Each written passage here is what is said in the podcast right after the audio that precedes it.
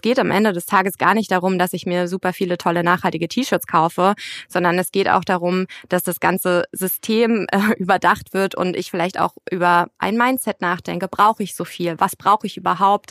Nur dadurch wird es funktionieren. Und auch da wieder brauchen wir eben Unternehmen, die da auch Bock drauf haben. Das heißt, wir brauchen auch da ein neues System, das eben nicht Wachstum und Profit immer an erster Stelle steht, sondern der Mensch und unsere Erde.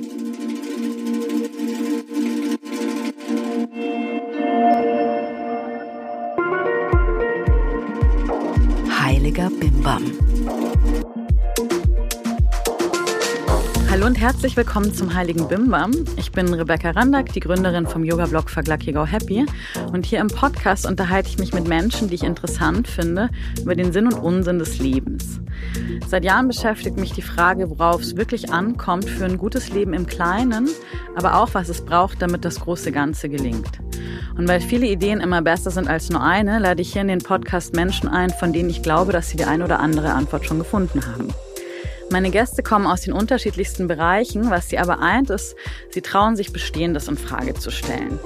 Und meine heutigen Gäste stellen gleich die ganze Modeindustrie in Frage. Zu Gast sind die Fashion Changers Nina, Vreni und Jana. Hi. Hello. Hallo. Bonjour.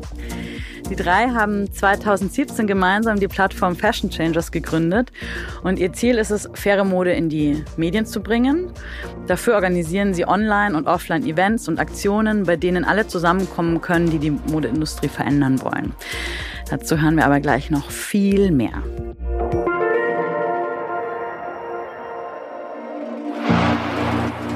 Der Sponsor für die heutige Folge passt mal wieder besonders gut und zwar ist es der Eco-Fashion-Shop Jojeko.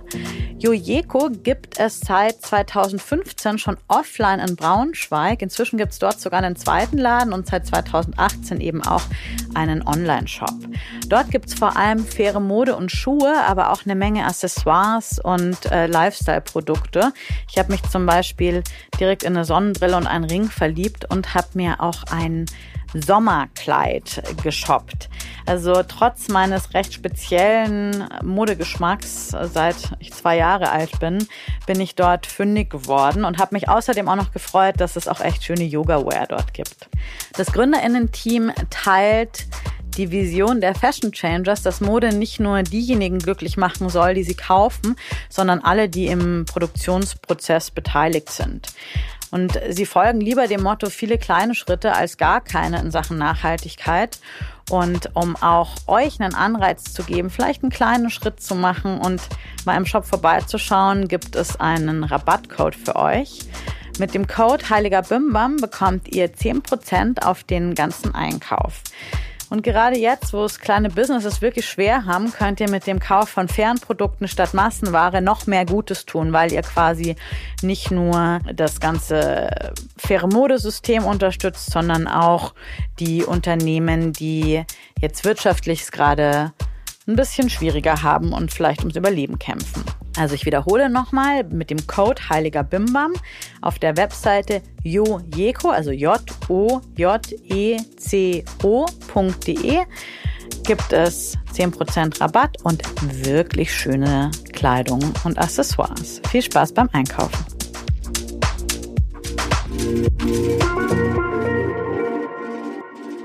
Hier ein kleiner Hinweis, bevor es mit der eigentlichen Folge losgeht. Die Fashion Changers und ich haben das Interview lange aufgenommen, bevor wir hier irgendwelche Corona-Schwierigkeiten hatten und unser Alltagsleben so durchgerüttelt wurde. Trotzdem ist es, glaube ich, jetzt umso wichtiger, dass wir uns auch noch mit Themen jenseits der aktuellen Berichterstattung oder jenseits der tagesaktuellen Berichterstattung beschäftigen. Und insofern freue ich mich einfach, wenn wir euch inspirieren können, euch ein bisschen mit dem Thema auseinanderzusetzen und vielleicht, wenn ihr könnt, gerade in solchen Zeiten wie jetzt kleine Unternehmen und Menschen, die Aktivismus vorantreiben und sich für eine bessere Welt einsetzen, in irgendeiner Form zu unterstützen. Kauft auf jeden Fall auch das Buch der Fashion Changers, weil den Book Launch hat äh, Corona den Ladies sehr vermiest. Heiliger Bimbam. Nina, Jana und Vreni, Mann, gleich drei Frauen hier in unserem kleinen Ministudio. Hello. Hallo. Hi. Sehr schön bei dir zu sein. Ja, ich freue mich auch so, dass ihr da seid, obwohl ich fast schon unseren Termin vergessen hätte. Aber das ist nur, weil ich mich schon vorher so viel damit beschäftigt habe innerlich, dass ich dachte fast, das war schon. Darum soll es aber heute gar nicht gehen, sondern erstmal starten wir mit einer kleinen Frage-Antwort-Runde, die den Hörerinnen schon einiges über euch verraten soll. Einzige Regel ist so schnell und spontan antworten und wir machen einfach mal so ein bisschen abwechseln. Ich spreche euch mit dem Namen an. ein klar. Wort, ein Satz. Nina, wenn du nicht Fashion Changer Gründerin wärst, Mitgründerin wärst, was wärst du dann? Schweigen, schweigen, schweigen. Früher wollte ich Stewardess werden, Flugbegleiterin. Aber das wäre ja natürlich jetzt nicht mehr angemessen. Kriegst keine Antwort. Puh. Jana, was ist dir heilig? Zeit. Vreni, was macht dich richtig wütend?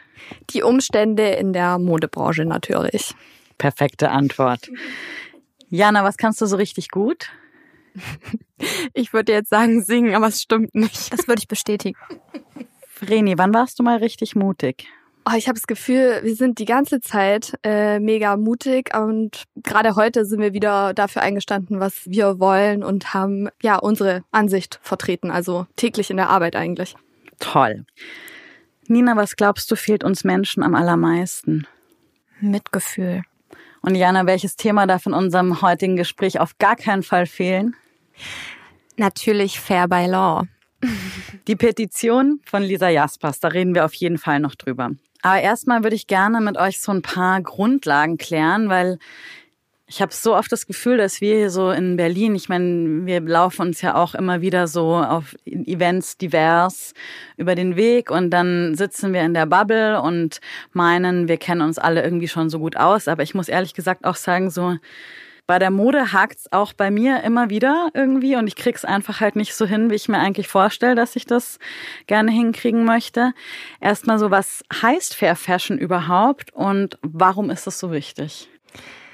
Also Fair Fashion bedeutet zuerst einmal, dass quasi die Mode, die du trägst, ähm, unter menschenwürdigen Bedingungen gefertigt wurde und auch das Material dafür eben so im Großen und Ganzen. Also hinter jedem Teil, was du anhast, äh, steht ja ein Mensch. Also es hat auf jeden Fall jemand gemacht.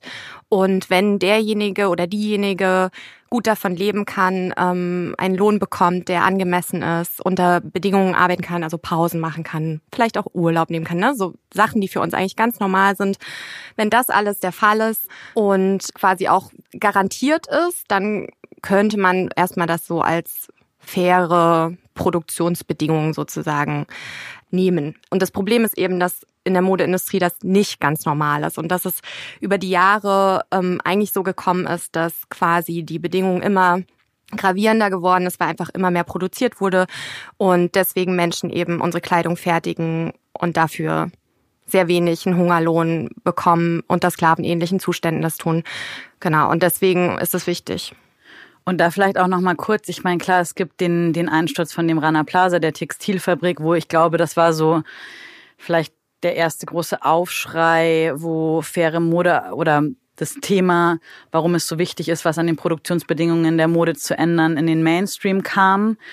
Trotzdem ist die Realität ja ein bisschen anders. Wenn, weiß nicht, Nina, du vielleicht, wenn du mal so ein Bild zeichnest, wie sieht eigentlich die Modeindustrie gerade eigentlich aus? Mm, ja, sie ist einfach super intransparent. Also, du hast ja jetzt gerade Rana Plaza erwähnt. Ich würde sagen, das war so der erste große mediale Aufschrei.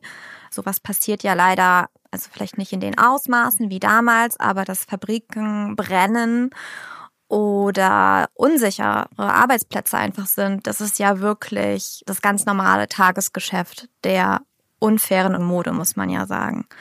Und das große Problem, was wir einfach haben, ist, dass halt viele Modeunternehmen, und es gilt nicht nur für Mode, es gilt ja auch für andere Bereiche, ihre unglaublich komplexen Wertschöpfungsketten, die sich ja global erstrecken, nicht kennen, weil sie sie nicht kennen müssen, weil sie nicht rechtlich dazu verpflichtet sind und Verantwortung quasi abgeben an die ganzen Subunternehmer, die da eingeschaltet sind.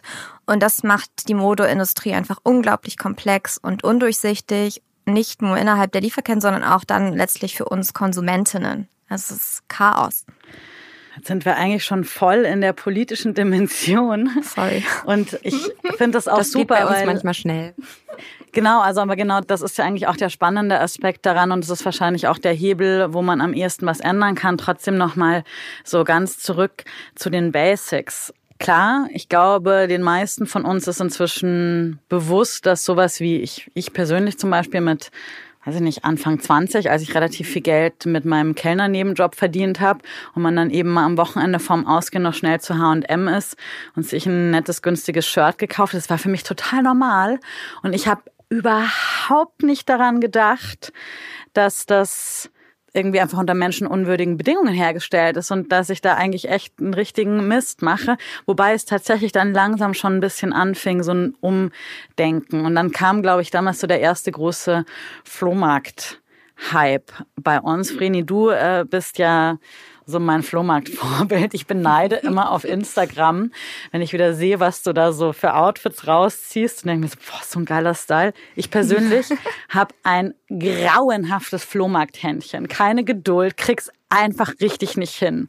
Erzähl mal eine Geschichte zu den Klamotten vielleicht, die du anhast. Oh ja, heute nur so halb Vintage. Bei mir kommt es tatsächlich oft vor, dass ich auch von oben bis unten Vintage trage.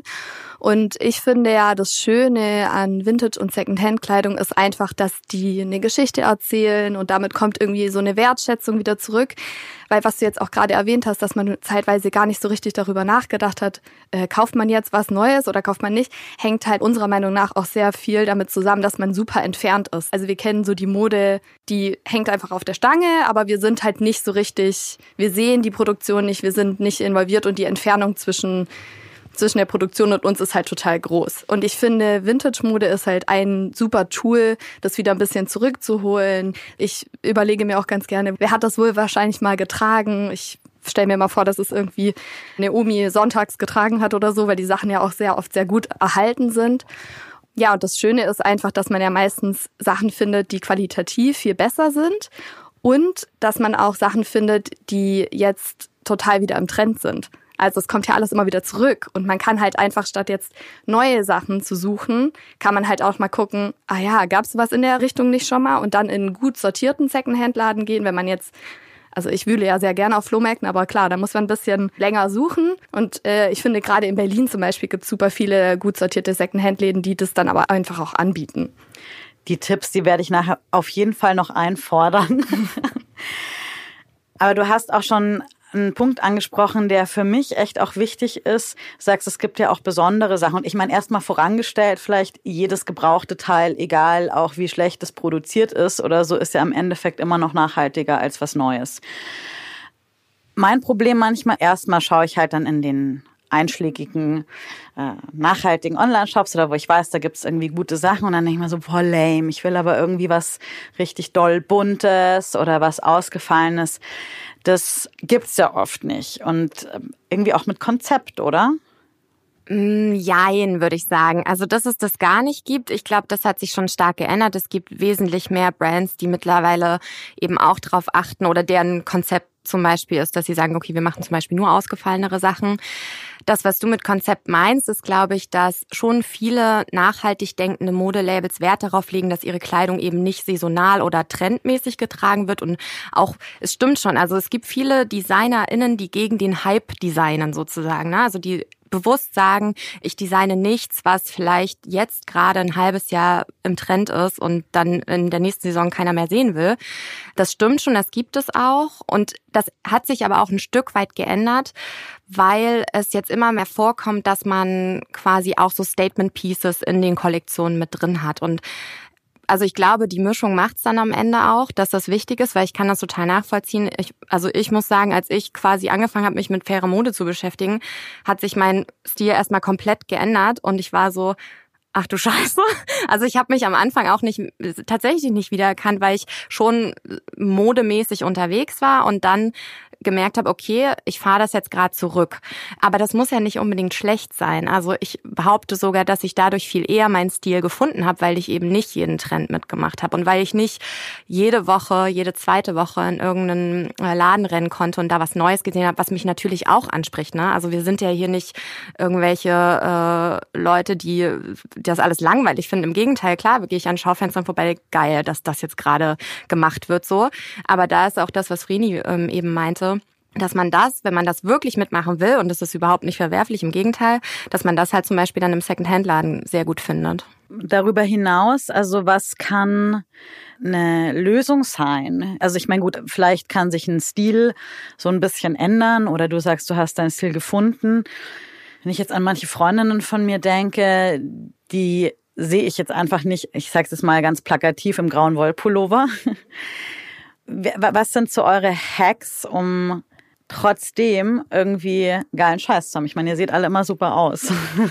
Also ich habe ja, glaube ich, keinen einzigen grauen Wollpullover und ich finde halt, also Secondhand und Vintage ist halt wirklich eine mega gute Möglichkeit, so abgefahrene Sachen zu kaufen. Also ich habe zum Beispiel super viele mega abgefahrene Blazer und so, ähm, die ich alle Vintage kaufe und die kosten dann halt auch meistens nur 30, 40 Euro, das muss man halt auch mal sagen. Also es ist auch super preiswert, ähm, finde ich, um sich halt stylisch anzuziehen. Und äh, was ich auch gerade noch dachte, oftmals ist ja auch eine Möglichkeit, irgendwie selber einfach kreativer zu werden. Also ich finde auch immer, dass Leute so ein bisschen vergessen, dass man ja auch kreativ mit Kleidung umgehen kann. Also dann, weiß ich nicht, dann nimm halt die langweilige Strickjacke, mach die Knöpfe ab und kauf dir im Knöpfeladen irgendwie richtig abgefahrene, coole Knöpfe. Mach die da ran. Das dauert echt so vielleicht 15 Minuten oder irgendwie mal Sachen wieder neu kombinieren, mal, weiß ich nicht, Kleid mit Jeans und so weiter. Also man kann ja auf viele verschiedene Arten äh, kreativ werden, selber Sachen machen oder irgendwie was upcyclen und so. Da gibt's ja auch tausend Anleitungen, zum Beispiel online kann man auch einfach mal irgendwie als Chance nutzen. Ich würde das eher so machen. Also ich bin ja, ich trage heute übrigens grau fürs Protokoll. ähm, ich würde das dann zum Beispiel eher so machen. Ich weiß, ich habe eine Freundin, die äh, abgefahrene Blazer im Schrank hat und dann leihe ich mir den halt mal aus und äh, kombiniere das halt so. Was ich nur schwierig finde, ist, wenn Trends auch so an so Markennamen festgemacht werden. Ne? Also es gab so eine Zeit, da haben irgendwie alle Isabelle Marant getragen und man hat sich so gefragt, warum? Ich erinnere mich an den Winter ja. vor zwei Jahren, glaube ich, genau. war das so und wenn drei es dann Jahre. so an Labels oder an Personen oder im Yoga-Bereich Lululemon oder so, das, äh, man fragt sich so, okay, wie wird dieser Hype kreiert? Und wenn man das mal hinterfragt, dann kommt man, glaube ich, auch schneller zu der Antwort, was ist eigentlich mein Stil?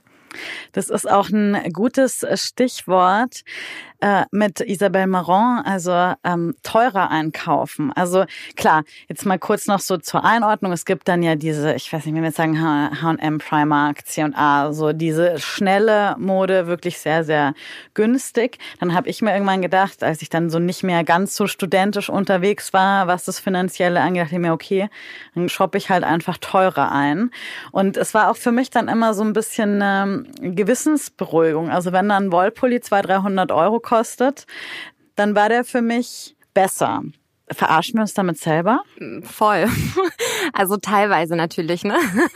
Weil es ist natürlich so, dass bei vielen Sachen einfach der Name mitbezahlt wird und dass die Marge einfach für das Label höher ist. Also das hat damit erstmal nichts zu tun, dass zum Beispiel jetzt die Wolle in dem Fall aus ähm, ethischen Produktionsbedingungen gekommen ist, sondern ja, also die verdienen einfach mehr Geld, so um es ganz platt zu sagen. Und es ist ja auch bewiesenermaßen so, dass zum Beispiel auch Luxuslabels in den gleichen Fabriken produzieren wie ein C&A oder ähnliches. Und also der Preis eines Kleidungsstücks sagt erstmal gar nichts darüber aus, ob das fair, ob das nachhaltig ist. Also da muss man leider, ähm, und das ist, ich finde es auch blöd, das zu sagen, aber da muss man sozusagen besser hingucken. Und wir sind ja dafür, dass man auch nicht immer die Verantwortung nur auf denjenigen oder diejenige, die das kauft, abwälzt, weil das ist eben das Problem. Also wir merken ja auch schon, wir sprechen jetzt viel darüber, was, was wir so tun. Und das ist eigentlich eines der größten Probleme auch der Branche, dass es eben dann an dir als Einzelperson auch hängen bleibt. Ne? Ja, ist natürlich die Frage, die bleibt, so wie erkenne ich den Bullshit? Weil es entdecken ja auch viele Unternehmen dann für sich. Ich meine, Nachhaltigkeit ist ja gerade ein Megatrend und so. Und bei Zalando zum Beispiel gibt's ja jetzt auch so Nachhaltigkeits- Labels. Und ich meine, da falle ja sogar ich fast drauf rein, wo ich mir immer denke, so, hm, ich weiß auch nicht, kann das jetzt eigentlich nachhaltig sein? Glaub nicht so ganz. Aber was, was ist davon zu halten und wie sollen wir denn mit sowas eigentlich umgehen? Ja, das Problem ist tatsächlich, dass Nachhaltigkeit ja kein geschützter Begriff ist und ähm, wir uns auch alle immer schwer damit tun, das genau zu definieren, weil denken wir, dass auch oft eine individuelle Sache natürlich ist. Also Vorhin haben wir über Fairness gesprochen, aber Nachhaltigkeit wäre jetzt quasi die ökologische Komponente. Und dann ist auch eben so die Frage, okay, was ist dir wichtig? Ne? Also ist es für dich wichtig, dass du ein klimaneutrales Kleidungsstück hast? Oder ist es dir wichtig, dass du eine Bio-Baumwolle hast oder ein recyceltes Polyester oder so? Na, da gibt's ja verschiedene Sachen. So, damit fängt es ja erstmal schon mal an. Es gibt halt viele Unternehmen, bei denen ist Nachhaltigkeit nicht Teil des Geschäftsmodells, ist einfach nicht Teil deren DNA. Und wenn die jetzt nachhaltige Kollektion zusätzlich zu ihren unnachhaltigen Kollektionen machen, dann muss man halt schon, wie Jana auch eben meinte, halt leider genauer hingucken und halt nicht nur die Ernsthaftigkeit überprüfen, sondern auch schauen, okay, was machen die denn jetzt eigentlich und ist das Produkt wirklich nachhaltig? Und da gibt's halt so ein paar so, so Marketing-Tricks, die halt oft bedient werden von Unternehmen, dass sie zum Beispiel einfach Produkte wirklich im wahrsten Sinne des Wortes grün anmalen. Also die Verpackung kennen wir ja alle, gehen irgendwie in den Supermarkt und auf einmal irgendwie denkt man so, huch, alles ist so schön grün. Und McDonald's M ist doch irgendwann grün geworden, ne? Genau, das sind schon mal so Indikatoren, bei denen man auf jeden Fall schon mal skeptisch sein sollte. Und dann sollte man nicht einfach nur irgendwie dazu greifen, weil es einem so ein wohliges, gutes Gefühl äh, vermittelt, sondern halt sich mal genauer die Inhaltsstoffe angucken und einfach auch aufpassen, wenn halt mit so Begriffen wie conscious oder committed oder was die ganzen Modemarken alle so benutzen, irgendwie, wenn mit diesen Begriffen hantiert wird. Aber du hast ja auch gefragt, wie kann ich es erkennen? Und da würde ich auf jeden Fall noch hinzufügen, dass das ist zwar auch nicht die Lösung für alles, aber es gibt natürlich Textilsiegel, die dir aufzeigen, ob eine Produktion fair slash nachhaltig passiert ist. Da gibt es ganz viele verschiedene, da kann man sich informieren, aber das ist natürlich auch nicht die Lösung für alles, weil es gibt auch viele Labels, die nachhaltig produzieren, aber eben kein Siegel haben, weil das auch Geld kostet und so weiter. Also es ist schwierig und intransparent. Würdet ihr dann sagen, es ist eigentlich immer knallhartes Greenwashing oder gibt es auch einen Aspekt, wo man sagen könnte, naja, wenn wir es wirklich wollen, brauchen wir auch den Mainstream, der mitzieht, die großen Marken? ich glaube, von uns hat jetzt niemand was dagegen, wenn große Unternehmen tatsächlich irgendwas verändern. Aber wenn das Sortiment halt gleich bleibt und eine zusätzliche Linie dazu kommt, die dann grün ist, um den ganzen Konzern oder das ganze Unternehmen grüner erscheinen zu lassen, dann kann man halt schon sagen, okay, es ist Greenwashing. Klar, manchmal gibt es auch den Fall, dass Unternehmen vielleicht wirklich tatsächlich ihre Lieferketten transparenter machen und so. Und das würden wir auf jeden Fall immer begrüßen. Man muss auch fairerweise dazu sagen, wenn du halt ein Großkonzern bist, dann verändert sich nichts von heute auf morgen. Also das ist, glaube ich, allen klar. Und man merkt aber relativ schnell, gerade auch im Gespräch, ähm, ob das ein Unternehmen ernst meint oder nicht. Also man sieht auch an den Zielen, die sie sich setzen, sind das jetzt Ziele, die ambitioniert sind, die wirklich was verändern sollen, oder sind das ähm, einfach nette Ziele, die von der PR-Abteilung dann schön gestreut werden. Deswegen, also mein Tipp ist auch, und das mag doof klingen, aber das habe ich auch ganz am Anfang gemacht, als ich mich damit auseinandergesetzt habe und dachte, oh nein, ich kann jetzt nicht mehr hier zu, keine Ahnung, Monkey, Koss und wie sie alle heißen. Dann habe ich den geschrieben. Ich habe den geschrieben, hallo, ich habe gesehen, ihr habt eine Bio-Baumwollhose. Was hat's damit auf sich? Natürlich bekommt man da oft auch eine PR-Antwort zurück einfach, aber ich finde, allein das Nachfragen und das Merken, dass da Druck dahinter ist, das kann man manchmal auch schon im Kleinen einfach selber. Und man merkt ja auch, dass man dann äh, selber mit diesen Antworten auch besser umgehen kann, je mehr man sich damit beschäftigt. Ich habe noch eine Frage, was das Individuelle angeht, an euch, was ihr davon haltet, weil da denke ich tatsächlich seit längerem drauf rum. Gerade in meinem Yoga-Umfeld sind ja Leggings aus recyceltem Plastik so der Hit. Und dann freuen sich die Yogis, dass sie tolle bunte Hosen kaufen können, auch möglichst viele. Und das ist ja auch so ein Thema. Ich war mal in Indien an einem Ort, wo Plastik recycelt wird. Und das war mit das Schlimmste, was ich jemals gesehen habe. Also unter welchen Bedingungen dieses Plastik recycelt wird. Der unterste Job ist dann, den meistens Frauen machen, sammeln dann in Mumbai wiederverwertbares Plastik, so Deckel von Plastikflaschen und sowas irgendwie ein, kriegen dann sehr, sehr wenig Geld pro Sack dafür. Und dann gibt es ohne irgendwelche Sicherheitsvorkehrungen oder Schutz, machen meistens Männer aus ärmlichen Gegenden vom Land, schmelzen das halt irgendwie dann so ein. Und das war für mich echt so ein Ding, what? Und das sind jetzt diese ganzen recycelten. Und da war dann auch klar, naja, das sind schon auch diese coolen, nachhaltigen Sportklamotten, die da draus gemacht werden und so. Ich habe keine Ahnung, ob das jetzt der Standard ist. Aber ähm, ist da klar, wo das herkommt, oder? Ja, das ist tatsächlich total schwer und daran erkennt man übrigens auch Unternehmen, die ähm, es ernst meinen, die dann auch wirklich sagen, Leute, Recycling ist eine super Idee und wir finden das total toll. Aber wir wissen selber nicht so richtig, ähm, wie diese Verfahren eigentlich passieren, weil das einfach undurchsichtig ist. Und generell, es gibt einfach kaum aufbereitete Informationen dazu. Und ich glaube, das brauchen wir halt, um da halt auch gute Einschätzungen irgendwie geben zu können. Fakt ist halt einfach, wenn es um Recycling geht, dieses ganze Ding ja 100% recycelt, das gibt's halt nicht. Ähm, dazu kann man aber auch noch sagen, es gibt ja auch so in, in der Fashion-Szene große Verfechter von Recycled Polyester und da ist es dann eben so, dass es schon auch zertifiziertes recyceltes Polyester gibt, weil das ist ja das, was du auch gerade angesprochen hast. Also das dann höchstwahrscheinlich nicht aus so einem Zustand kommt, den du gerade beschrieben hast. Aber das, das betrifft nicht den Großteil. Ne? Also das ist jetzt nicht ein Riesenanteil am Markt. Und wenn man dann noch genauer hinguckt, gerade bei den, bei den großen Labels, die mit recycled Polyester werben, da ist dann meistens auch nur ein geringer Prozentteil des ganzen Stückes überhaupt recycled Polyester. Also da steht dann so, ähm, ja, hier ist jetzt die recycelte Yoga-Legging und dann, wenn man reinguckt ins Schildchen, steht da irgendwie 55% Recycled Polyester, 45% Polyester zum Beispiel. Ich wollte jetzt vielleicht, wenn jetzt jemand zuhört und sich tiefergehend mit solchen Sachen beschäftigen will, mal kurz die Flagge hissen für unser Fashion Changers Magazin. Da behandeln wir solche Themen nämlich auch immer sehr differenziert und äh, wir haben auch eine Textilexpertin, die für uns schreibt und da gehen wir auch immer wieder so tiefer in die Recherche, weil es wirklich es sind ja super komplexe Sachen, die man auch meistens gar nicht so einfach beantworten kann. Und auch darüber hinaus muss ich nochmal sagen, ich lese einfach die Artikel von euren Autorinnen. Ich glaube, es sind tatsächlich nur Frauen, die für euch schreiben oder auch Männer? Ja. Okay. Die lese ich auch sehr gerne. Und auch jetzt mal über diese reinen Modethemen hinaus habt ihr einfach auch interessante Themen. Also. Danke. Das highly recommended. Geben wir weiter.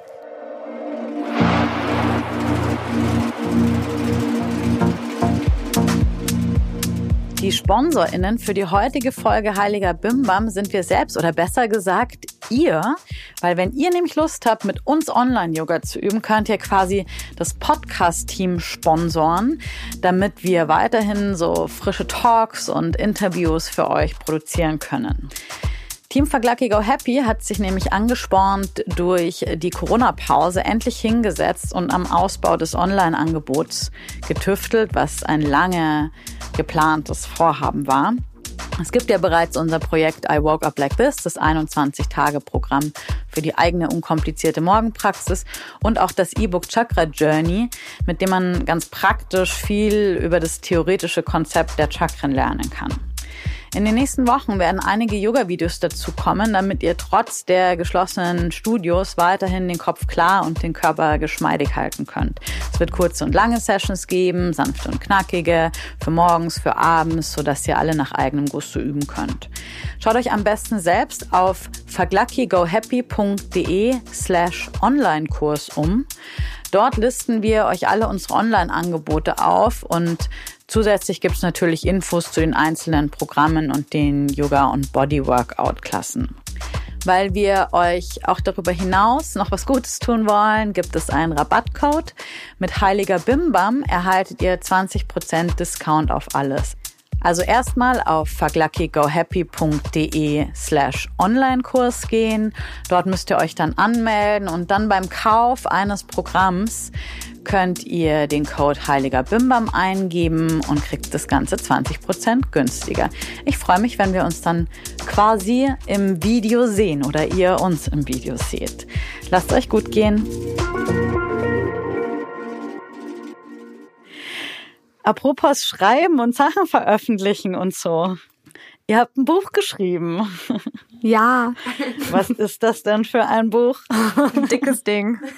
Das nennt sich, man würde es kaum erwarten, Fashion Changers. Wow, kreativ. Aber wir haben uns noch einen Untertitel dazu ausgedacht.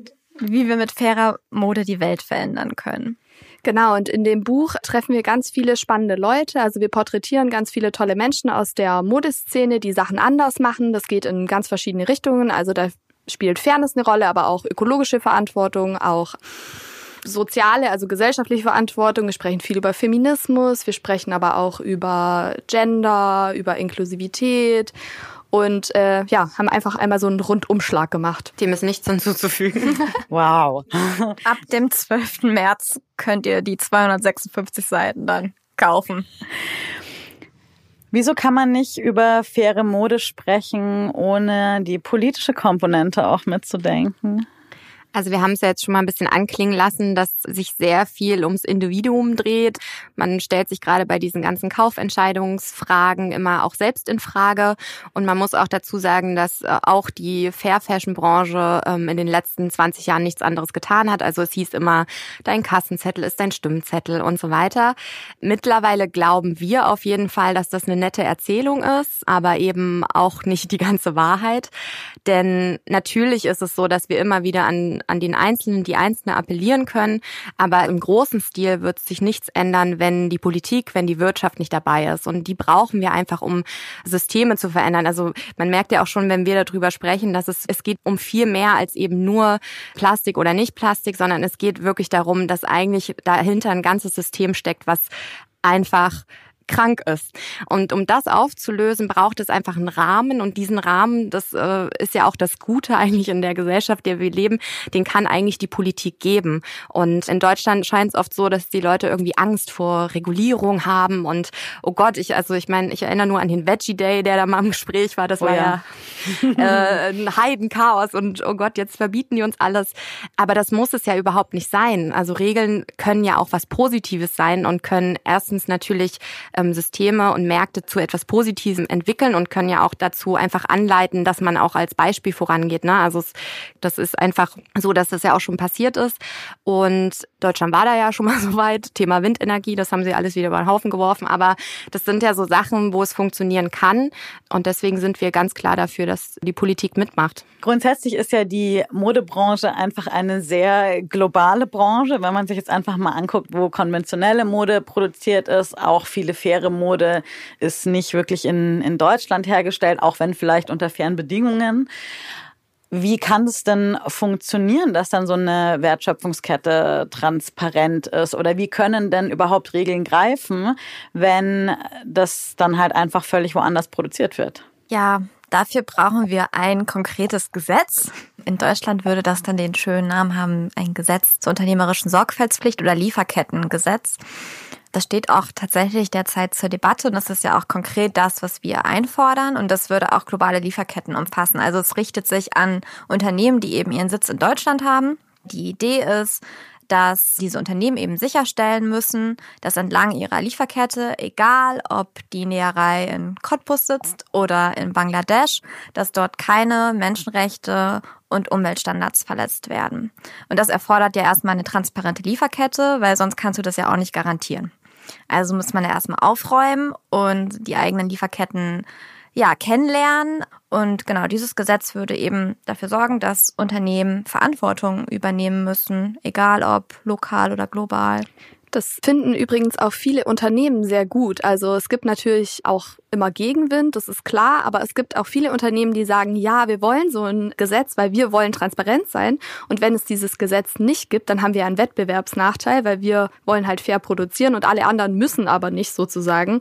Und deswegen ist es für uns ein Mehraufwand und ähm, ja, die anderen können einfach mehr Profit machen sozusagen und wir sind eigentlich benachteiligt. Und äh, derzeit wurden 500 äh, Unternehmen in Deutschland, also große und mittelständische Unternehmen, befragt, wie denn ihre Lieferketten gerade funktionieren, damit die deutsche Bundesregierung feststellen kann, wie gut kennen deutsche Unternehmen ihre Lieferketten. Und da sickert jetzt schon immer wieder durch, dass das eine absolute Katastrophe ist und dass halt irgendwie nur 20 Prozent der befragten Unternehmen überhaupt so eine zuverlässliche Aussage über ihre Lieferketten treffen können und die anderen einfach nicht, weil sie es halt bis dato nicht mussten.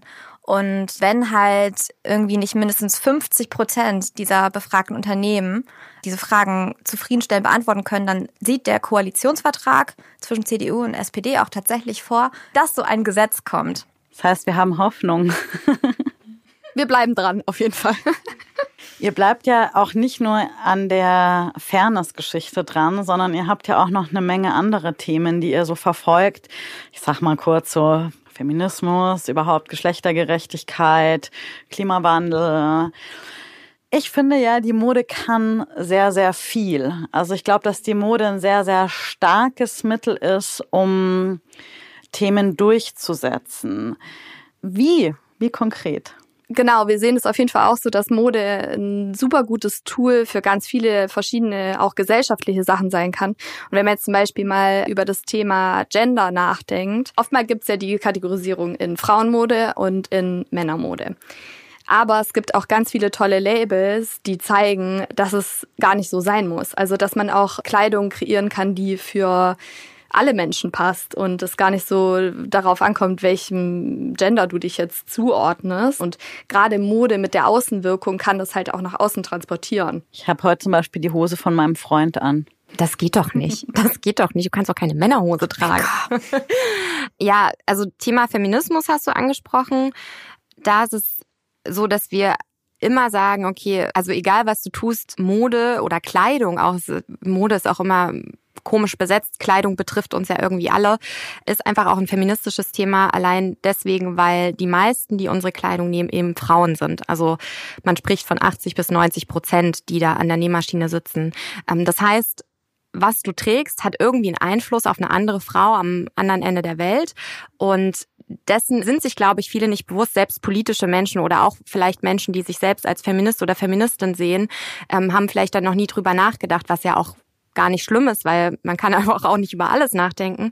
Aber wenn man sich dessen erstmal bewusst wird, bekommt eben auch Kleidung eine ganz neue Dimension. Und deswegen ist es eben auch so, dass man durch das, was man wählt, das, was man trägt oder wie man es trägt, ja auch irgendwie ein Statement setzt wenn man dann noch weiterdenkt, gerade Feminismus, äh, super Trendthema auch gewesen, bevor es Nachhaltigkeit wurde, ähm, mit irgendwelchen Girl Power Slogans und so weiter. Es ist ja dann schon ein bisschen komisch, wenn ich dann irgendwie ein Shirt habe, wo drauf Girl Power steht und ich eigentlich weiß, oder viele wissen es eben auch nicht, aber wenn ich dann weiß, dass da eine Frau unter prekären Bedingungen dieses T-Shirt genäht hat, dann ähm, mit sehr wenig Power sozusagen. Richtig, dann bekommt es schon einen komischen Anstrich das ist ja eine Diskussion, die dann auch irgendwie auch, in, auch medial immer wieder aufgetaucht ist. Und dann frage ich mich mal, ist es dann doch gut, wenn sowas passiert und dann eben eine Diskussion daraus entsteht, wo ich denke, dann auch vielleicht auch über jetzt die Menschen hinaus, die sich sowieso schon mit solchen Themen auseinandersetzen, der Feminismus als Thema reingetragen wird? Oder glaubt ihr, dass es eigentlich auch wieder so ein Bullshit ist und eigentlich eine andere Form von Greenwashing oder wie, wie sagt man, Femwashing, Femwashing. Gibt es tatsächlich. Ja, die Frage ist total berechtigt. Also ich persönlich glaube, dass es beides irgendwie passiert, also so ein bisschen vielleicht auch nebeneinander, weil zum einen ist es natürlich total gut, wenn diese Themen in eine breite Masse getragen werden und ich glaube schon, dass auch das eine oder andere Girl Power H&M T-Shirt vielleicht eine Person angesprochen hat, die bisher nie darüber nachgedacht hat, ähm, dass zum Beispiel Frauen ähm, strukturell benachteiligt werden. Das glaube ich schon. Man muss aber eben dann aufpassen, wo die Grenze ist. Ne? Und das ist klar, das ist nicht leicht. Auch das, was wir jetzt hier besprechen, das klingt immer alles so dogmatisch am Ende auch, weil man irgendwie so viele Themen hat, auf die man sozusagen achten müsste. Und darum geht es ja aber am Ende des Tages gar nicht. Also niemand von uns muss irgendwie perfekt sein und alles richtig machen so. Ich möchte gerne Ninas Antwort darauf, was dieser Welt fehlt, äh, damit reinholen und zwar Mitgefühl. Ich glaube, wenn ich damit so mehr durch den Tag gehe, dann sehe ich auch allein deswegen schon manche Dinge, die ich bisher nicht gesehen habe. Und ich glaube, darum geht es am Ende, dass wir nicht irgendwie jetzt, wow, ich mache alles super richtig, ich kaufe Fair Fashion, kein Plastik, vegan, whatever, sondern dass wir einfach schauen, okay, was passiert um mich herum? Wie ist unsere Welt eigentlich aufgestellt? Was, was kann ich dazu beitragen, dass, dass es solidarischer wird zum Beispiel? Also ich glaube, das sind so Themen, die uns beschäftigen sollten. Bewusstsein schaffen quasi einfach für ja. das, was um einen rum passiert. Ja, und wenn wir über die Power von Mode sprechen, dann ist es ja auch tatsächlich so, wenn wir durch die Straßen laufen, also was sehen wir denn da? Wir sehen keine homogene Masse an Menschen, wir sehen halt Vielfalt, aber wenn wir uns die Außenkommunikation ganz oft auch von Modelabels anschauen, dann sehen wir halt sehr viele normschöne weiße Menschen. Und das kann aber auch die Power von Mode sein, ähm, eben Vielfalt abzubilden, Diversität, auf Diversität zu setzen, auf Inklusion zu setzen, aber halt nicht, weil man jetzt politisch korrekt sein will oder es machen muss, sondern einfach, weil das halt die Realität ist, in der wir leben. Und wenn man halt den Anspruch hat, dass Mode eigentlich für alle sein soll und angeblich oh so demokratisch, wie es ja auch in der Fast Fashion heißt, dann muss es halt verdammt nochmal auch endlich abgebildet werden.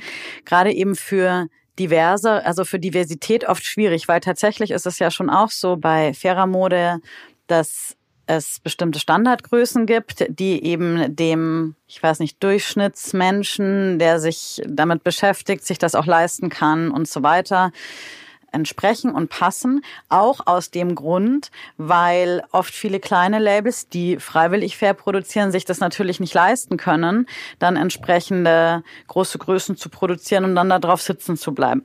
Stimmt das? Also wir hatten letztes Jahr einen Think Tank, äh, den wir selbst veranstaltet haben zum Thema Diversität in der Modebranche und haben da Unternehmen mit Medienschaffenden zusammengebracht, um halt das Thema mal auf die Agenda zu setzen und auch eben ganz praktisch zu erarbeiten, wie eigentlich Diversität äh, hinter den Kulissen und davor quasi aussehen kann in so einem Unternehmen.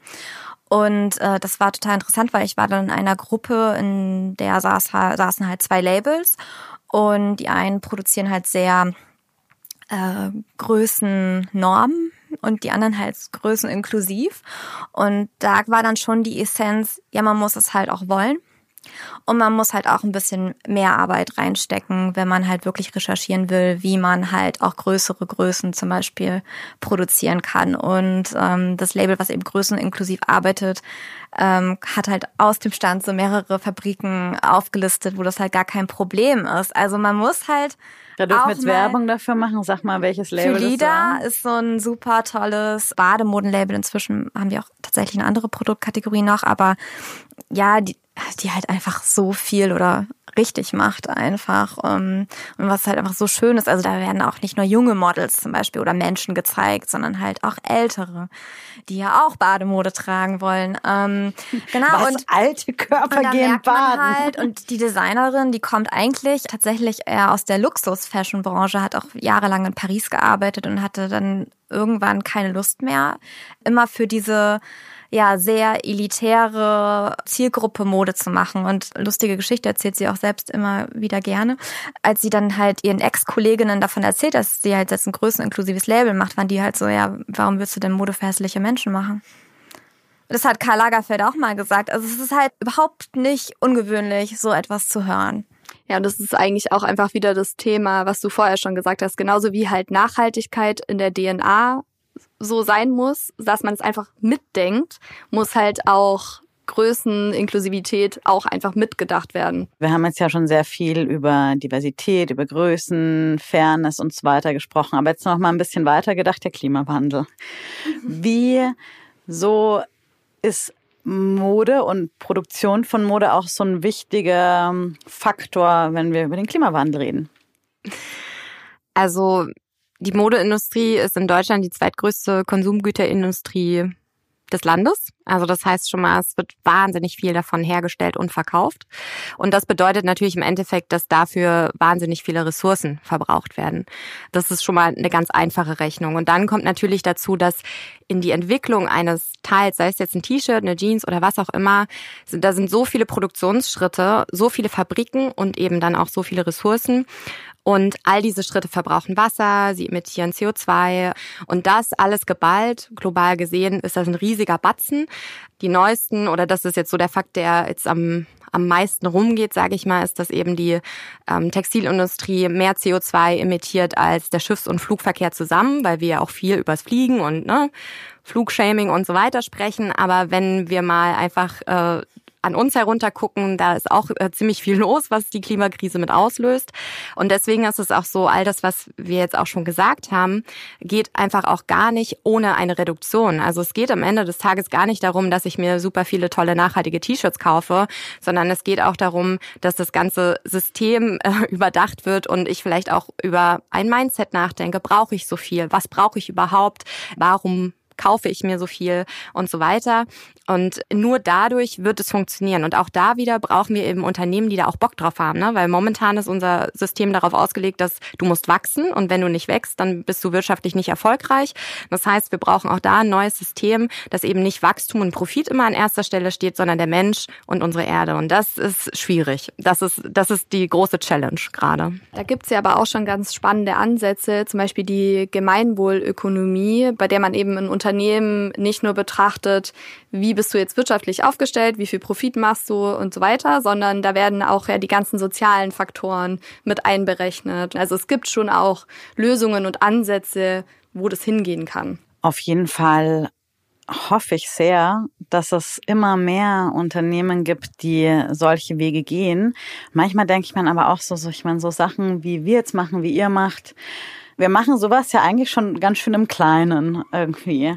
Ja, wobei, weiß nicht, wie habt ihr drei euch kennengelernt? Seid ihr seitdem schon gewachsen? Ja, auch irgendwie, oder? Wir ähm, haben uns tatsächlich übers Internet kennengelernt. Geil. Aber nicht bei Tinder. Nicht bei Tinder, nee. Ähm, wir haben wir haben alle im Internet irgendwie äh, Sachen geschrieben. Also wir hatten irgendwie alle so Blogs und Magazine und haben irgendwie das manche mehr, manche weniger auch über Mode geschrieben und dann ähm, ich saß alleine im Allgäu, habe mir gedacht, oh Mann, wo sind eigentlich die anderen Leute, die irgendwie was zu nachhaltiger Mode im Internet machen? Und dann gab es irgendwann eine Facebook-Gruppe und dann haben wir uns irgendwann getroffen und dann haben wir gesagt, das ist richtig geil, sich zu treffen. Und dann haben wir das immer öfter gemacht, haben Events organisiert und daraus ist dann Fashion Changers entstanden auch. Ja, weil wir eben wirklich auch keine Lust mehr darauf hatten, im Kleinen ja, weiter vor uns in die Tastatur zu hauen. Und weil wir auch, glaube ich, dann alle ziemlich schnell gemerkt haben, dass man ja, wenn man nicht alleine ist, viel mehr auf die Beine stellen kann und es auch echt einen größeren Output einfach hat. Ja, und ich finde, wir haben eigentlich auch keine Zeit mehr, dass wir alle immer nur für uns so vor uns her arbeiten. Community, alles super, bin ich sofort dabei. Und trotzdem müssen wir alle auch irgendwie Geld verdienen. In dem, sagen wir mal, aktivistischen Bereich ist es ja manchmal ein bisschen schwierig mit einer fairen Entlohnung, mit einer fairen Bezahlung.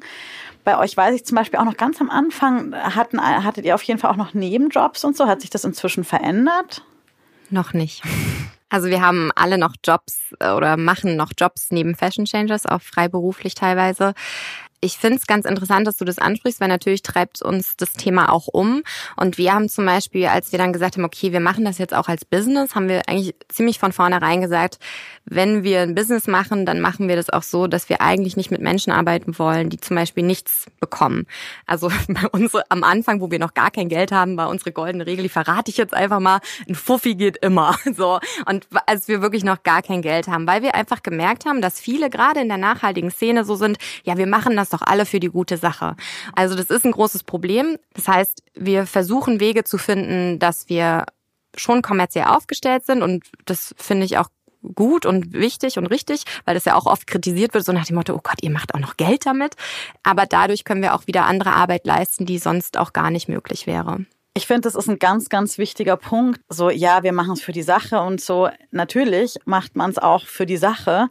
Aber wenn man die eine Sache für die Sache macht und dann noch einen extra Job hat, der halt irgendwie kacke ist, den man noch irgendwie abreißt, das ist ja eigentlich fast die, das garantierte Ticket ins Burnout. Und ich finde, gerade wenn man für mehr Mitgefühl, für eine Fürsorge auch für andere Menschen, jetzt in dem Fall zum Beispiel ganz klassisch die Näherinnen, sich einsetzt, dann ist es auch ganz, ganz wichtig, äh, dass auch auch für sich selbst geltend zu machen.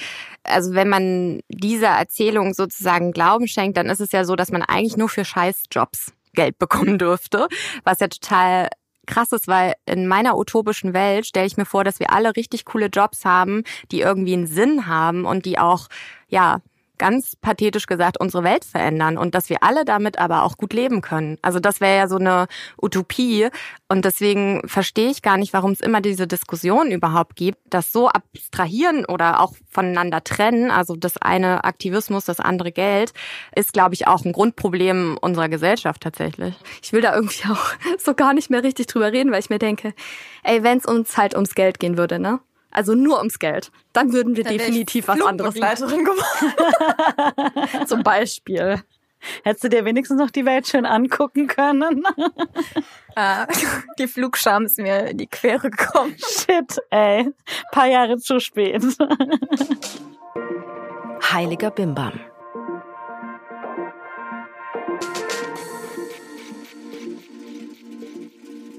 Um das Ganze ein bisschen praktischer zu bekommen. Fair by Law, die Petition. Gibt es da gerade noch was, was, wo man sich irgendwie noch mit einbringen kann? Wenn ja, wie? Ja, unbedingt. Also Fair by Law kann man die Petition immer noch unterschreiben auf change.org slash Rana Plaza. Wir haben zwar die Unterschriften letztes Jahr zusammen mit der Initiatorin der Petition, Lisa Jaspers, an das Bundesministerium für Arbeit und Soziales übergeben.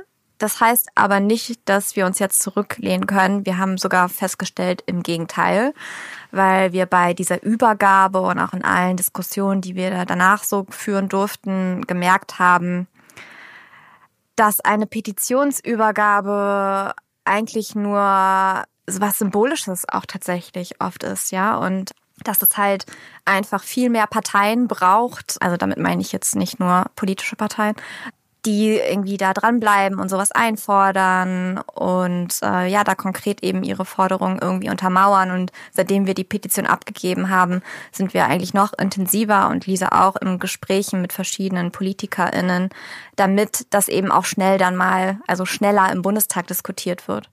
Ihr könnt auch super gerne einfach dem Hashtag Fairbylaw folgen, gerade bei Instagram.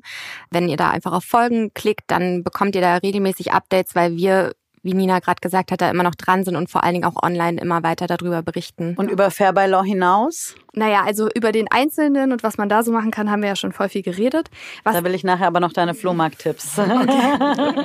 was ich finde, ähm, ein total guter Hebel ist, über den man vielleicht auch nicht so oft nachdenkt, ist, viele von uns haben ja super viel mit Textilien zu tun, ohne dass wir irgendwie so richtig darüber nachdenken. Wir kleiden ja nicht nur uns selber, sondern wir haben ja vielleicht auch ganz unterschiedliche Positionen in Unternehmen. Also ich weiß nicht, vielleicht bist du jemand, der Tischdecken bestellt. Also es gibt ja sehr viele Textilien in unserem Alltag und da hat ja auch jeder vielleicht noch mal einen Einfluss, der über einen hinausgeht, wo man sagen kann, ich bin jetzt die Person, die bei uns in der Firma das durchsetzt, dass das aus ökologischen Materialien zum Beispiel hergestellt wird oder bestellt wird oder so. Ich habe auf die Art übrigens das auch schon mal geschafft. Also ich war so, nee, wenn ihr das jetzt nicht aus Bio-Baumwolle macht, dann werdet ihr einen richtig krassen Shitstorm haben. Und ich dachte mir so heimlich, und ich werde den anzetteln. ähm, das habe ich natürlich so nicht gesagt, aber ich habe das schon sehr deutlich gemacht, dass das jetzt wirklich sehr, sehr wichtig ist und habe halt so versucht, andere aus dem Team dafür zu gewinnen und so. Und meistens kommt man damit echt weiter, als man denkt paar Dinge im Großen, Größeren und jetzt mal so im ganz Individuellen. Wenn jetzt die Leute uns zugehört haben und sagen so, oh fuck, ich war gestern noch mal bei Modekette XY. Das mache ich nie wieder. How to? Wie fängt man an? How to nie wieder? How to nie wieder, how to faire Mode, how to Kleiderschrank umstellen, darf ich jetzt alle meine H&M-T-Shirts nicht mehr anziehen und so weiter. Ja, also ich glaube, wenn man jetzt wirklich so ein so ein Shopping-Suchtpotenzial hat, hilft nur Cold Turkey tatsächlich. Also da sollte man die Einkaufsstraßen, sollte man vielleicht erstmal meiden. Ich glaube, das ist ganz gut. Man kann ja auch andere Sachen dafür machen. Also dann gehst du halt mehr zum Sport oder triffst dich halt mit Freundinnen oder arbeitest länger. Schlechter Tipp. Ähm, genau, aber dieses, also dieses bewusste Meiden ist, glaube ich, dann am Anfang schon nicht schlecht, ähm, weil ich glaube, wir brauchen, haben ja alle so eine Gewöhnungszeit quasi, bis wir so Verhaltensmuster irgendwie umstellen und es dauert halt eine Weile. Und äh, in der Zeit kann man ja dann auch mal Kleiderschrankinventur machen. Ähm, das, was wir jetzt auch besprochen haben, klingt ja alles auch äh, ziemlich ernst und so. Uns ist aber auch immer wieder wichtig zu betonen, dass man den Spaß an der Mode auch nicht verlieren soll. Ne? Also wir haben alle auch immer noch Spaß mit Mode. Und ich finde ein ganz gutes Tool dafür, das hatte Nina äh, vorhin auch schon mal angesprochen, ist, dass man diesen Spaß mit Freundinnen zum Beispiel teilt. Also ich habe gemerkt, weil ich hatte nämlich diesen Shopping-Ban tatsächlich. Also ich war, war total auf Entzug und habe nämlich Angst gehabt, dass ich diesen Spaß verliere. Habe es wahrscheinlich auch äh, kurzzeitig mal, aber habe es auch zurückgewonnen, weil ich gemerkt habe, ah, da gibt's ja ganz viel zu entdecken. Und ich finde, was super gut funktioniert, sind Kleidertauschpartys. Das kann man selber organisieren, das kann man mit Freundinnen, mit Family, was auch immer machen. Dieses Ding, ich habe eine coole Veranstaltung, aber habe jetzt nicht das Kleid, was ich mir vorstelle. Einfach mal die drei Freundinnen anrufen, die irgendwie eine ähnliche Größe haben und sagen, hey, hast du nicht da was so? Da findet sich eigentlich immer was. Vreni? Ja. Jetzt frage ich Sag die Frage. Mal. Wo, auf welche Flohmärkte muss ich gehen, damit ich auch so viele tolle Sachen rausziehe wie du? Secondhand-Shops, Flohmärkte. Ähm, also willst du jetzt in Berlin Tipps? Ja, ich glaube in Berlin. Aber du kannst natürlich auch noch der Fairness halber für die deutschlandweite Community oder weiß ich nicht, vielleicht sogar Österreich auch noch ein, zwei andere Tipps raushauen. Also ich finde, so generell ist voll der gute Tipp, in so kleinere Shops zu gehen oder in Sozialkaufhäuser und so. Das schreckt manche Leute, glaube ich, total ab. Aber da hängen meistens noch richtig gute Sachen zwischendrin, die halt da sonst nicht rausgezogen werden. Das ist schon mal das eine. Und äh, konkret für Berlin empfehle ich gerne zwei konkrete Läden. Das ist einmal Lenas Lovely Vintage in Schöneberg. Die haben wir auch in unserem Buch porträtiert. Also nochmal kleiner. Naja, auf jeden Fall der andere Laden ist, in dem war ich erst gestern, äh, Vintage Berlin in Neukölln. Die haben auch einen Online-Shop und da gibt's auch ganz äh, schön kuratierte Sachen. Bei mir um die Ecke. Ja, den, äh, also da war ich gestern drin, habe zwei Kleider gekauft. Es war auch überhaupt nicht teuer und super Qualität und ja, total schön. Ich hätte noch einen Tipp, äh, auch wenn ich nicht die Vintage Queen bin. Und zwar ähm, auf jeden Fall bei Secondhand und Vintage Shopping einfach auf die Größe heißen, weil ähm, die Größen total unterschiedlich sind. Also die Konfektionierung war einfach damals eine andere. Und wenn man das einmal überwunden hat, dass man in diesen ganzen Konfektionen denkt, einfach das rausziehen, wo man denkt, das sieht cool aus, ich glaube, das kann ich mir vorstellen und dann wild durcheinander probieren. Also auch wirklich Teile anprobieren, wo man nicht so richtig weiß, ob es einem steht. Ich glaube, da so ein bisschen die Scheu zu verlieren, dann kriegt man eben genau diese Sachen, die du bei Vreni bewunderst bei den Fashion Changers online gibt es auch echt eine gute Liste für eben Fair Fashion Labels, auch wenn ihr den äh, Ladies hier auf Instagram folgt. Da tauchen immer wieder andere Kolleginnen auf, die, die ähnliches machen. Also wir verlinken alle eure privaten Instagram-Accounts und den Fashion Changers Account auf jeden Fall auch nochmal in den Show Notes. Und ich möchte jetzt auch noch einen Tipp weitergeben, den ich gestern von meiner lieben Kollegin Sheila bekommen habe. Den fand ich nämlich richtig gut. Sheila hat nämlich so einen Kleiderschrank, wo man immer so mal hingeht, wenn man das Teil für die Party braucht. Und sie meinte, hey, man kann sich ja auch mal Sachen länger ausleihen. Und das fand ich so gut. So man sich einfach mal ein halbes Jahr irgendwie eine coole Hose ausleihen und dann hat man sich auch an der wieder satt gesehen und gibt es dann wieder zurück. Das fand ich irgendwie gut und wäre ich, glaube ich, so nicht drauf gekommen. Das stimmt. Äh, ich habe seit ungefähr acht Monaten eine goldene Handytasche bei mir hängen, die eigentlich Fredi gehört. Und ich hätte mir das niemals äh, einfach so gekauft, aber ich finde es ganz cool, das ab und zu mal zu haben. Bisher wolltest du es ja auch noch nicht zurückhaben. ja, man kann da so hin und her tauschen. Was mir dazu noch einfällt, ist, man kann ja auch voll gut mal im eigenen Kleiderschrank shoppen. Also mir geht's auch total oft so, ein paar Sachen lege ich dann manchmal so ein bisschen zur Seite. Da fühle ich mich dann irgendwie gerade nicht so richtig danach. Und manchmal ist es dann nach einem halben Jahr so, dass ich denke, ach, was ist eigentlich damit? Ja, nehme ich jetzt einfach wieder zurück und integriere ich wieder in meinen Alltag. Und wer vielleicht auch bei dem ganzen Leihen und Tauschen noch professionellere Hilfe braucht, es gibt mittlerweile auch richtig coole Angebote, Plattformen, also die wirklich Kleidung professionell vermieten. Da kann man monatsweise Kleidung mieten, bekommt das entweder kuratiert oder kann sich selbst aussuchen. Also es gibt äh, diverse, einfach mal Kleidung mieten. Ecosia Ecosieren.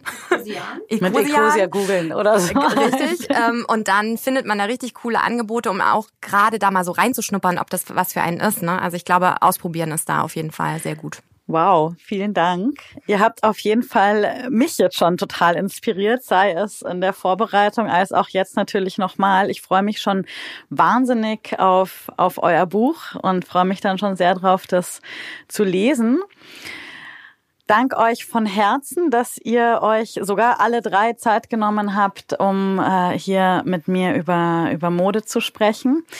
Und dank natürlich auch allen da draußen fürs Zuhören. Ich hoffe, ihr konntet genauso viel mitnehmen wie ich. Danke für die Einladung. Danke dir oder wie wir immer sagen, danke und Entschuldigung.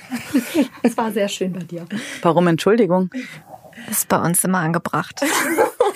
Nein, auf gar keinen Fall. Ich finde, das solltet ihr, solltet ihr ganz dringend streicheln, streicheln, streicheln. streicheln. Wir, sind, wir sind manchmal ein bisschen too much, aber ich finde es ja eigentlich ganz gut. Nein, finde ich überhaupt nicht. Ich finde es überhaupt nicht. Ich freue mich total auch, wenn ihr da draußen uns Feedback schickt. Also mal so insgesamt, wie gefallen euch die Interviews überhaupt? Wie gefällt euch die Gästeauswahl? Ist das Ganze zu kurz? Ist das zu lang? Habt ihr konkrete Themenwünsche? Oder habt ihr noch was zur fairen Mode zu sagen? Dann könnt ihr das ganz konkret entweder direkt äh, euch bei den Fashion Changers auf einen ihrer Kanäle euch austauschen oder ihr schreibt uns eine Mail an hallo at heiligerbimbampodcast.de. Ich freue mich, wenn ihr uns eure Lieblingstipps in Sachen Mode, faire Mode schickt, weil wir haben ja heute schon gelernt, Community ist das einzig wahre. Abgesehen davon freuen wir uns über eine Bewertung bei Apple Podcasts oder auf Spotify. Ihr könnt uns bei beiden äh, abonnieren. Das hilft auch immer dem, dem Podcast da so nach wie vor relevant zu bleiben und ihr kriegt vor allem die neuesten Folgen immer gleich direkt aufs Handy gespült. Vielen Dank fürs Zuhören und bis zum nächsten Mal. Ciao. Tschüss. Au revoir. Bye bye.